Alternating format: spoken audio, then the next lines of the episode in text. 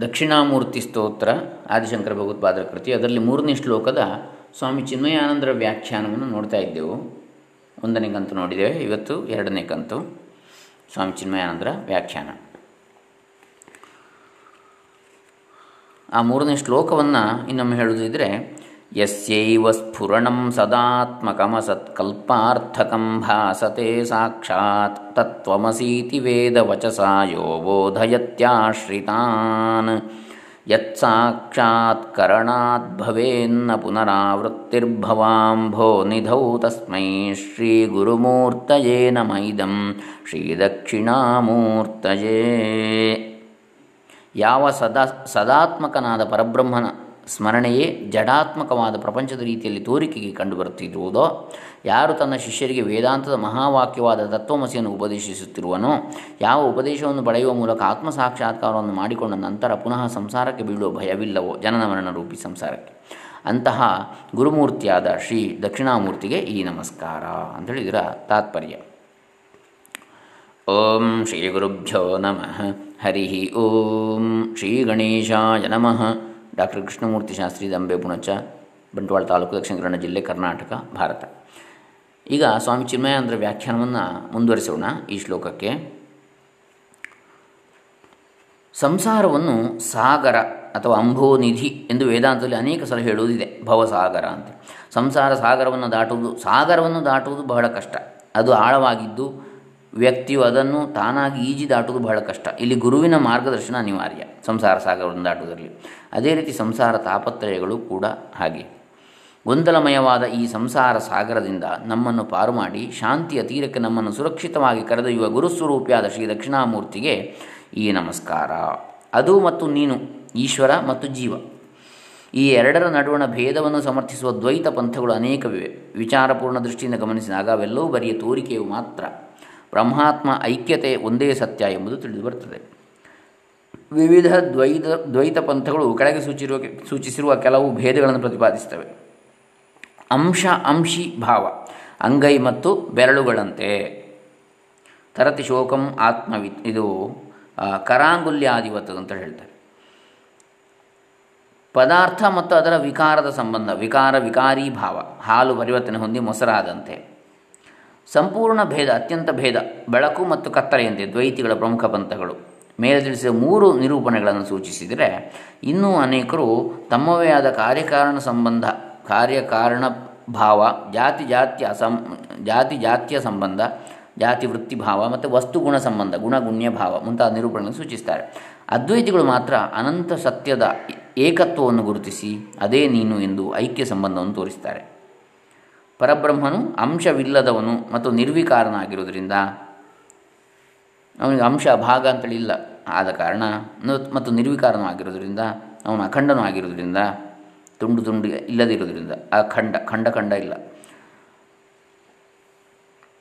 ಹಿಂದೆ ಸೂಚಿಸಿದಂತೆ ವ್ಯಕ್ತಿಯು ಪರಬ್ರಹ್ಮನ ಅಂಶವೂ ಆಗಲಾರ ಅಥವಾ ವಿಕಾರನೂ ಆಗಲಾರ. ಅಂಶವಿಲ್ಲದವನು ಮತ್ತು ನಿರ್ವಿಕಾರನಾದ್ದರಿಂದ ಪರಬ್ರಹ್ಮ, ನನ್ನದೇ ಒಂದು ಅಂಶ ಸನಾತನವಾದ ಜೀವಭೂತ. ಮಮ ಇವಾಂಶೋ ಜೀವಲೋಕೆ ಜೀವಭೂತ ಸನಾತನಃ ಎಂದು ಗೀತೆ ಹೇಳ್ತದಲ್ಲ. ಬೆಂಕಿಯಿಂದ ಕಿಡಿಗಳು ಹಾರುವಂತೆ ಪರಮಾತ್ಮನಿಂದ ಎಲ್ಲ ಆತ್ಮಗಳು ಉದ್ಭವಿಸುತ್ತವೆ ಎಂದು ಉಪನಿಷತ್ತೂ ಸಾರುತ್ತವಲ್ಲ ಸರ್ವೇತ ಆತ್ಮಂ ಆತ್ಮನೋ ವ್ಯುಚ್ಚರಂತಿ ಬೃಹದಾರಣ್ಯಕ ಉಪನಿಷತ್ತು. ಎಂದು ದ್ವೈತಿಗಳು ತಮ್ಮ ವಾದಗಳನ್ನು ಪುಷ್ಟೀಕರಿಸಲು ಶ್ರುತಿಯನ್ನು ಸ್ಮೃತಿಯನ್ನು ಉದ್ಧರಿಸ್ತಾರೆ ಈ ವಾದಗಳನ್ನು ಅಂಗೀಕರಿಸಲಾಗದು. ಯಾಕಂದರೆ ಪ್ರಮುಖ ಉಪನಿಷತ್ತುಗಳ ಘೋಷಣೆಗಳನ್ನು ಇವುಗಳು ವಿರೋಧಿಸುತ್ತವೆ. ಅದನ್ನು ಸೃಷ್ಟಿಸಿದ ಮೇಲೆ ಅವನೇ ಅದರ ಒಳಹೊಕ್ಕ. ಭಗವಂತ. ತತ್ ಸೃಷ್ಟ ತದೇವ ಅನುಪ್ರವಿಶತ್, ತೈತಿರಿ ಉಪನಿಷತ್. ಈ ಆತ್ಮನು ಪ್ರತಿಯೋರ್ವನಲ್ಲೂ ಜೀವಭಾವದಿಂದ ಯಾವಾಗಲೂ ಇರ್ತಾನೆ. ಅನೇನ ಜೀವೇನ ಆತ್ಮನಃ ಅನುಪ್ರವಿಶ್ಯ, ಛಾಂದೋಗ್ಯ ಉಪನಿಷತ್ ಹೇಳ್ತದೆ. ಆತ್ಮನೇ ಸಂಪೂರ್ಣ ದೇಹವನ್ನು ಬೆರಳಿನ ತುದಿಯವರೆಗೂ ವ್ಯಾಪಿಸಿದ್ದಾನೆ. ಸ ಇಹ ಪ್ರವಿಷ್ಟ ಆನಖಾಗ್ರೇಭ್ಯ, ಬೃಹದಾರಣ್ಯಕ ಉಪನಿಷತ್ ಹೇಳ್ತದೆ. ಶಿರಸ್ಸಿನ ಮುಕುಟವನ್ನು ಸೃಷ್ಟಿಸಿದ ನಂತರ ಅವನು ಭಗವಂತನು ಆ ದ್ವಾರದ ಮೂಲಕ ಒಳಹೊಕ್ಕನು. ಸ ಏತ ಸ ಏತಮೇವ ಸೀಮಾನಾಂ ವಿದಾರ್ಯೈತಯಾ ದ್ವಾರ, ವಿದೇ, ವಿದಾದ್ಯೈತಯಾ ದ್ವಾರ ಪ್ರಪದ್ಯತ ಐತರಿಯ ಉಪನಿಷತ್ತು ಹೇಳ್ತದೆ. ಎಲ್ಲವನ್ನೂ ನಡೆಸುವವನು ಒಳಹೊಕ್ಕಿರುವ ಆತ್ಮನು. ಅಂತಃ ಪ್ರವಿಷ್ಟಂ ಕರ್ತಾರಮೇತಂ. ಶ್ವೇತಾಶ್ವತರ ಉಪನಿಷತ್ತು ಹೇಳ್ತದೆ. ಹೀಗೆ ಬೇರೆ ಬೇರೆ ಉಪನಿಷತ್ತುಗಳಲ್ಲಿ ಐಕ್ಯತೆಯನ್ನು ತೋರಿಸುವ ಸ್ಪಷ್ಟ ಘೋಷಣೆಗಳಿವೆ. ಆದ್ದರಿಂದ ಸೃಷ್ಟಿಕಾರ್ಯ ಹಾಗೂ ಅದರ ಒಳಗೆ ಹೋಗುವುದು ಬರಿಯ ಭ್ರಮೆಯಷ್ಟೇ ಎಂಬುದನ್ನು ಮರೆಯಬಾರದು. ಮಯಾ ತತ್ಕಾರ್ಯ ಸಂಘಟ. ಭಗವಂತನು ದೇಹದೊಳಗೆ ಹೋಗುವುದನ್ನು ಅಕ್ಕಿಯು ಮಡಕೆಯೊಳಗೆ ಅಥವಾ ಬೀಜವು ಹಣ್ಣಿನೊಳಗೆ ಹೋಗುವಂತೆ ಎಂದು ಏಕೆ ಪರಿಗಣಿಸಬಾರದು ಎಂಬ ಪ್ರಶ್ನೆಯನ್ನು ಎಂಬ ಮುಗ್ಧ ಪ್ರಶ್ನೆಯನ್ನು ದ್ವೈತಿಗಳು ಕೇಳ್ತಾರೆ. ಇದನ್ನು ಒಪ್ಪಲು ಅಸಾಧ್ಯ. ಯಾಕೆಂದರೆ ಪರಬ್ರಹ್ಮವು ಸರ್ವವ್ಯಾಪಕವಾಗಿರುವಂಥದ್ದು ಹಾಗೂ ನಿರ್ವಿಕಾರವಾಗಿರುವಂಥದ್ದು ಅದು ಎಲ್ಲಿಗೆ ಪ್ರವೇಶಿಸುವುದು? ಎಲ್ಲ ಕಡೆ ಅದೇ ಇರುವಾಗ. ಅದೂ ಅಲ್ಲದೆ ಹೀಗೆ ಭಾವಿಸುವುದು ಶ್ರುತಿಗೆ ಮತ್ತು ತರ್ಕಕ್ಕೆ ವಿರುದ್ಧವಾದುದು. ಸತ್ಯವನ್ನು, ಅನಂತನು, ಅಮಿತ ರೂಪನು, ಎಲ್ಲೆಡೆ ವ್ಯಾಪಿಸಿರುವನು ಸೂಕ್ಷ್ಮಾತಿ ಸೂಕ್ಷ್ಮನು, ನಿರ್ವಿಕಾರನು ಎಂದು ಉಪನಿಷತ್ತುಗಳಲ್ಲಿ ವರ್ಣಿಸಲಾಗಿದೆ. ನಿಷ್ಕಲಂ, ನಿಷ್ಕ್ರಿಯಂ, ಶಾಂತಂ, ನಿರವದ್ಯಂ, ನಿರಂಜನಂ ಶ್ವೇತಾಶ್ವತರ ಉಪನಿಷತ್ತು ಹೇಳ್ತದೆ. ನಿತ್ಯಂ ವಿಭುಸ್ಸರ್ವಗತಂ ಸುಸೂಕ್ಷ್ಮಂ, ಮುಂಡಕೋಪನಿಷತ್ತು ಹೇಳ್ತದೆ. ಗೀತೆಯಲ್ಲಿ ಅನಂತ, ನಿರ್ವಿಕಾರ ಆಲೋಚನಾತೀತ ಅಂತ ಹೇಳಿರುವುದನ್ನು ನಾವು ಓದ್ತೇವೆ. ಅವ್ಯಕ್ತೋಯಮ, ಚಿಂತ್ಯೋಯಮ ವಿಕಾಜ್ಯೋಯಮುಚ್ಯತೆ ಅಂಥೇಳಿ ಅಂಶ, ಅಂಶಿ ಸಂಬಂಧ ಇಲ್ಲವೇ ವಸ್ತು, ವಿಕಾರ ಸಂಬಂಧ. ಇವುಗಳನ್ನು ಸಮರ್ಥಿಸುವವರ ವಾದಗಳನ್ನು ಒಪ್ಪಿದರೆ ಒಮ್ಮೆ ಸೃಷ್ಟಿಯಾದ ನಂತರ ದೇವರು ಅಸ್ತಿತ್ವದಲ್ಲೇ ಇರುವುದಿಲ್ಲ. ಅಂತಹ ವಿಕಾರಗಳು ಸಾ, ವಾಸ್ತವವಾಗಿ ಅನಂತನಲ್ಲಿ ಅಸಾಧ್ಯ. ಅವನ ಅಂಶ ಅಂದರೆ ಹೇಳಿದರೆ ಒಂದು ಅಂಶ ಕಮ್ಮಿ ಆಯ್ತಲ್ಲ ಅಲ್ಲಿ? ಮತ್ತು ವಿಕಾರ ಅಂತೇಳಿ ಅವನ ವಿಕಾರ ಅಂತ ಹೇಳಿದರೆ ಅವನು ಇಲ್ಲ ಅಲ್ಲಿ. ಅವನ ವಿಕಾರ ಇದು. ಹೀಗಾಗಲಿಕ್ಕೆ ಅನಂತದಲ್ಲಿ ಇದು ಅಸಾಧ್ಯ, ಅನಂತನಲ್ಲಿ, ಅನಂತ ಸ್ವರೂಪನಲ್ಲಿ. ಯಾಕಂದರೆ ರೂಪವಿಲ್ಲದ ನಿರಂಶ ಶುದ್ಧ ಪ್ರಜ್ಞೆಯಲ್ಲಿ ಎಂತಹ ಬದಲಾವಣೆಯು ಅಸಾಧ್ಯವಾದುದು. ಅಮೂರ್ತಿ ನಿರವಯವೇ ಸನ್ಮಾತ್ರೇ. ಅಂಶವೇ ಆಗಲಿ, ವಿಕಾರವೇ ಆಗಲಿ, ಆತನಲ್ಲಿ, ಪರಮಾತ್ಮನಲ್ಲಿ ಅಸಾಧ್ಯವಾದುದರಿಂದ ಆತ ಪರಮಾತ್ಮ ಎಲ್ಲೆಡೆ ವ್ಯಾಪಿಸಿರಬೇಕು. ವಿಭುಹು ಎಲ್ಲರೂ ಒಪ್ಪಬಹುದಾದ ವಿವರಣೆ ಎಂದರೆ ವೇದಾಂತ ಸೂಚಿಸುವ ಪರಿಪೂರ್ಣ ತಾದಾತ್ಮ್ಯ ಮಾತ್ರ. ಪರಿಪೂರ್ಣ ತಾನೇ ಅದು ಎನ್ನುವಂಥದ್ದು. ಹೊರಗಿನ ಆಕಾಶಕ್ಕೂ, ಮಹಾಕಾಶ ಮತ್ತು ಮಡಕೆಗಳಿರುವ ಆಕಾಶಕ್ಕೂ, ಘಟಾಕಾಶ ಇರುವ ಸಂಬಂಧವನ್ನು ತೋರಿಸುತ್ತಾ ಉಪನಿಷತ್ತುಗಳು ಈ ಭಾವವನ್ನು ಚಿತ್ರಿಸ್ತವೆ ಇವೆರಡರಲ್ಲಿರುವ ಆಕಾಶ ಒಂದೇ. ಮಡಕೆಯಿಂದ ಆವೃತವಾಗಿರುವುದರಿಂದ ಅದರೊಳಗಿರುವ ಆಕಾಶವು ತಾತ್ಕಾಲಿಕವಾಗಿ ಹೊರಗಿನ ಆಕಾಶಕ್ಕಿಂತ ಬೇರೆ ಅಸ್ತಿತ್ವ ಹೊಂದಿರುವಂತೆ ತೋರ್ತದೆ ಆದರೆ ಅವೆರಡಕ್ಕೂ, ಅಂದರೆ ಮಡಕೆಯೊಳಗಿನ ಆಕಾಶಕ್ಕೂ, ಮಡಕೆ ಹೊರಗಿನ ಆಕಾಶಕ್ಕೂ ಭೇದವಿಲ್ಲ. ಒಂದೇ ಆಕಾಶವು ಎಲ್ಲ ಕಡೆಯೂ ಇದ್ದು ಅದರೊಳಗೆ ಇಡೀ ವಿಶ್ವವೇ ಇದೆ. ನೀನು ನೀನು ಅದೇ ಆಗಿರುವೆಂಬ ಮಹಾವಾಕ್ಯ ಶಿಷ್ಯನನ್ನು ಎತ್ತರದ ಸ್ಥಾನಕ್ಕೆ ಒಯ್ಯುತ್ತದೆ ಎಂಬುದು ದ್ವೈತಿಗಳ ಇನ್ನೊಂದು ವಾದ. ಮಹಾವಾಕ್ಯದ ಮೂಲಕ ಸಾಧಕನ ಹೆಚ್ಚುಗಾರಿಕೆಯನ್ನು ತೋರಿಸಿದಂತಾಯಿತು ಎಂದು ಅವರು ಹೇಳ್ತಾರೆ. ಆದರೆ ಇದನ್ನು ಉಪನಿಷತ್ತಿನ ಯಾವ ನಿಷ್ಠಾವಂತ ಸಾಧಕನೂ ಒಪ್ಪಲಾರ. ಯಾಕೆಂದರೆ ಯಾವ ಸಂದರ್ಭದಲ್ಲಿ ಈ ಹೇಳಿಕೆ ನಮ್ಮ ಗ್ರಂಥದಲ್ಲಿ ಬಂದಿದೆ ಎಂಬುದನ್ನು ಅವರು ಅರಿತಿರ್ತಾರೆ. ಒಂದೇ ಅದ್ವಿತೀಯ ಸತ್ಯ ಶುದ್ಧ ಚೈತನ್ಯ ಮಾತ್ರ. ಓ ಸೌಮ್ಯ, ಸೃಷ್ಟಿಗೆ ಮೊದಲೇ ಅಸ್ತಿತ್ವದಲ್ಲಿ ಇತ್ತು. ಚಾಂದೋಗ್ಯ ಉಪನಿಷತ್ತಲ್ಲಿ ಈ ಹೇಳಿಕೆಯಿಂದ ವಿಚಾರವು ಆರಂಭವಾಗಿ ನೋಡಿ, ಸದೇವ ಸೌಮ್ಯ ಇದಮಗ್ರ ಆಸೀತ್, ಏಕಮೇವ ದ್ವಿತೀಯಂ ಬ್ರಹ್ಮ ಎಂಬಲ್ಲಿಂದ ಆರಂಭಿಸಿ ಅದೇ ಅಧ್ಯಾಯದಲ್ಲಿ ಈ ಆತ್ಮನೇ ಇವುಗಳೆಲ್ಲ. ಯದ ಆತ್ಮ ಯದಿ ಯದಿದಂ ಸರ್ವಂ ಎಂದು ವಿಚಾರ ಆರಂಭವಾಗಿ, ಅದೇ ಅಧ್ಯಾಯದಲ್ಲಿ ತತ್ವಮಸಿ ಎಂಬ ಮಹಾವಾಕ್ಯವು ಸಾಧಕನ ಹೊಗಳಿಕೆ ಎಂಬ ವಾದವು ಅಸಮರ್ಥನೀಯ. ಹೋಲಿಕೆಯ ಸಾದೃಶ್ಯ ಸಂಬಂಧವೂ ಇಲ್ಲಿ ಸಾಧ್ಯವಿಲ್ಲ. ಜೀವಗಳಿಗೆ ಹಾಗೂ ಪರಮಾತ್ಮನಿಗೆ ಬೆಂಕಿಯ ಗಿಡಿ ಮತ್ತು ಬೆಂಕಿಯ ಸಂಬಂಧ ಎನ್ನುತ್ತಾರಲ್ಲ ಕೆಲವರು. ನಿರವಯವ ಸತ್ಯಕ್ಕೆ ಅಂಶಗಳಿಲ್ಲಿಂದ, ಅವಯವಗಳೇ ಇಲ್ಲದ ಸತ್ಯಕ್ಕೆ. ಅವಯವಗಳು ಹೇಗೆ ಸಾಧ್ಯ ಎಂಬ ಅನುಮಾನಗಳು ಅನುಮಾನಗಳು ಬರ್ತವೆ. ಕಾರ್ಯಕಾರಣ ಸಂಬಂಧವು ಕೆಲವರು ಸೂಚಿಸಿರುವಂತೆ ಇಲ್ಲಿ ಸರಿ ಹೋಗುವುದಿಲ್ಲ. ಏಕೆಂದರೆ ಸತ್ಯವಸ್ತು ಒಂದೇ, ಅದು ಅದ್ವಿತೀಯ ಹಾಗೂ ಅನಂತ. ಆದ್ದರಿಂದ ಅದರಲ್ಲಿ ಯಾವ ಬದಲಾವಣೆಯೂ ಉಂಟಾಗುವುದಿಲ್ಲ. ಆದ್ದರಿಂದ ಅದು ಅಥವಾ ಪರಮಾತ್ಮನು ಯಾವ ಕಾರ್ಯವನ್ನು ಉಂಟು ಮಾಡುವುದರ ಮಾಡದುದರಿಂದ ಅವನು ಕಾರಣವೂ ಅಲ್ಲ. ಯಾವ ಕಾರ್ಯವನ್ನು ಅವನು ಉಂಟು ಮಾಡದ ಕಾರಣ ಅವನು ಕಾರಣವೂ ಕೂಡ ಅಲ್ಲ. ಮತ್ತು ಇದೆಲ್ಲವೂ ಅವನೇ. ಕಾರ್ಯವೂ ಅಲ್ಲ, ಕಾರಣವೂ ಅಲ್ಲ. ಹ್ಞೂ ಒಂದನ್ನು ಕಾರಣ ಅಂತ ತಿಳಿದ್ರೆ ಇನ್ನೊಂದು ಕಾರ್ಯ ಆಗ್ತದೆ. ಅಥವಾ ಒಂದನ್ನು ಕಾರ್ಯ ಅಂತ ತಿಳಿದ್ರೆ ಇನ್ನೊಂದು ಕಾರಣ ಬೇಕು. ಈಗ ಕಾರ್ಯಕಾರಣಗಳು ಎರಡೂ ಒಂದೇ ಆಗಿರುವಾಗ ಯಾವುದು ಕಾರ್ಯ, ಯಾವುದು ಕಾರಣ? ಈ ತೋರುವ ಜಗತ್ತು ಅವನೇ.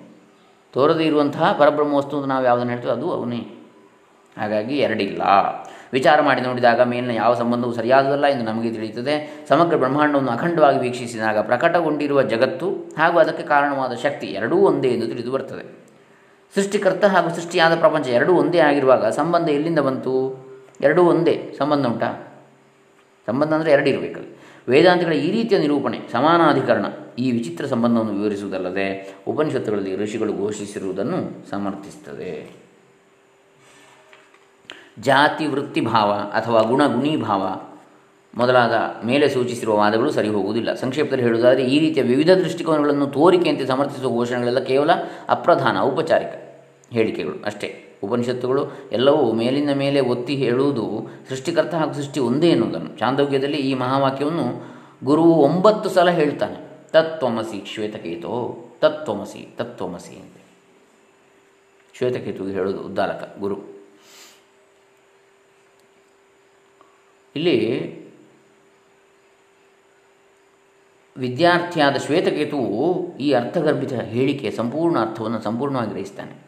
ಈ ಜಗತ್ತಿನ ನಾನಾತ್ವ ಬರೀ ಅಧ್ಯಾಸ ಅಷ್ಟೇ, ಭ್ರಮೆ ಅಷ್ಟೇ, ಈ ಅಧ್ಯಾಸವು ತೋರಿಕೆ, ಅಜ್ಞಾನದ ಕಾರ್ಯ. ಹಾಗಾಗಿ ಒಬ್ಬನೇ ಆತ್ಮ ನಾನಾ ರೂಪಗಳಲ್ಲಿ ಕಾಣಿಸಿಕೊಂಡಿದ್ದಾನೆ. ಆತ್ಮನಲ್ಲಿ ಭೇದವಿಲ್ಲ. ಭೇದವು ಉಪಾಧಿಗತವಾದದ್ದು, ಶರೀರಾದಿ ಉಪಾಧಿಗಳಗತವಾದದ್ದು ಭೇದ. ಆತ್ಮನಲ್ಲಿ ಭೇದವಿಲ್ಲ. ಉಪಾಧಿಗಳನ್ನೆಲ್ಲ ತೆಗೆದು ಹಾಕಿದರೆ ಬಲ್ಬುಗಳನ್ನೆಲ್ಲ ತೆಗೆದರೆ ಕಡೆಗೆ ವಿದ್ಯುತ್ ಉಳಿ ಮಾತ್ರ ಉಳಿಯುವಂತೆ ಪವಿತ್ರವಾದ ಸ್ವತಂತ್ರವಾದ ಶುದ್ಧ ಪ್ರಜ್ಞೆಯೊಂದೇ ಇರುವುದು. ನಿರ್ಮಲ, ನಿತ್ಯಮುಕ್ತ, ಶುದ್ಧ, ಸಚ್ಚಿನ್ಮಯ ಮಾತ್ರಂ. ಅದೇ ಅದ್ವಿತೀಯ ಬ್ರಹ್ಮ. ಅದನ್ನು ತಿಳಿದವನು ಬ್ರಹ್ಮವೇ ಆಗ್ತಾನೆ. ಇದೇ ಅದ್ವಿತೀಯ ಬ್ರಹ್ಮ. ಇದನ್ನು ತಿಳಿದವನು ಬ್ರಹ್ಮನೇ ಆಗ್ತಾನೆ. ಅಂಥವನಿಗೆ ಪುನರ್ಜನ್ಮ ಇಲ್ಲ. ಯದ್ಗತ್ವಾನ ನಿವರ್ತಂತೆ ಅಂತೇಳಿ. ಇದು ಮೂರನೇ ಶ್ಲೋಕದ ಸ್ವಾಮಿ ಚಿನ್ಮಯಾನಂದರ ವ್ಯಾಖ್ಯಾನದ ಉತ್ತರಾರ್ಧ, ನಿನ್ನೆ ಪೂರ್ವಾರ್ಧ ನೋಡಿದೆವು ಇವತ್ತೆರಡನೇ ಭಾಗ, ಉತ್ತರಾರ್ಧ. ಇಲ್ಲಿಗೆ ಇದು ಮುಕ್ತಾಯ ಆಯಿತು. ಇನ್ನು ನಾವು ನಾಳೆ ದಿವಸ ಇದೇ ಮೂರನೇ ಶ್ಲೋಕ, ಯಾವುದು? ಎಸ್ ಐವ ಸ್ಫುರಣಂ ಎನ್ನತಕ್ಕಂತಹ ದಕ್ಷಿಣಾಮೂರ್ತಿ ಸ್ತೋತ್ರದ ಮೂರನೇ ಶ್ಲೋಕ ಶಂಕರಾಚಾರ್ಯರದ್ದು. ಅದಕ್ಕೆ ರಾಮಕೃಷ್ಣ ಆಶ್ರಮ, ಆಶ್ರಮದಲ್ಲಿ ಪ್ರಕಾಶಿತವಾಗಿರ್ತಕ್ಕಂಥ ಸುರೇಶ್ವರಾಚಾರ್ಯರ ಮಾನಸೋಲ್ಲಾಸ ಸಹಿತವಾದಂಥ ವ್ಯಾಖ್ಯಾನವನ್ನು ನಾಳೆ ದಿವಸ ನೋಡೋಣ. ಹರೇ ರಾಮ. ಓಂ ತತ್ಸತ್ ಎಲ್ಲರಿಗೂ ಬ್ರಹ್ಮಾತ್ಮ ಜ್ಞಾನ ಉಂಟಾಗಲಿ, ಬ್ರಹ್ಮಾನಂದ ಉಂಟಾಗಲಿ, ಬ್ರಹ್ಮಾತ್ಮ ನಿಷ್ಠೆ ಉಂಟಾಗಲಿ, ಬ್ರಹ್ಮಸ್ವರೂಪದ ಅರಿವಾಗಲಿ, ಓಂ ತತ್ಸತ್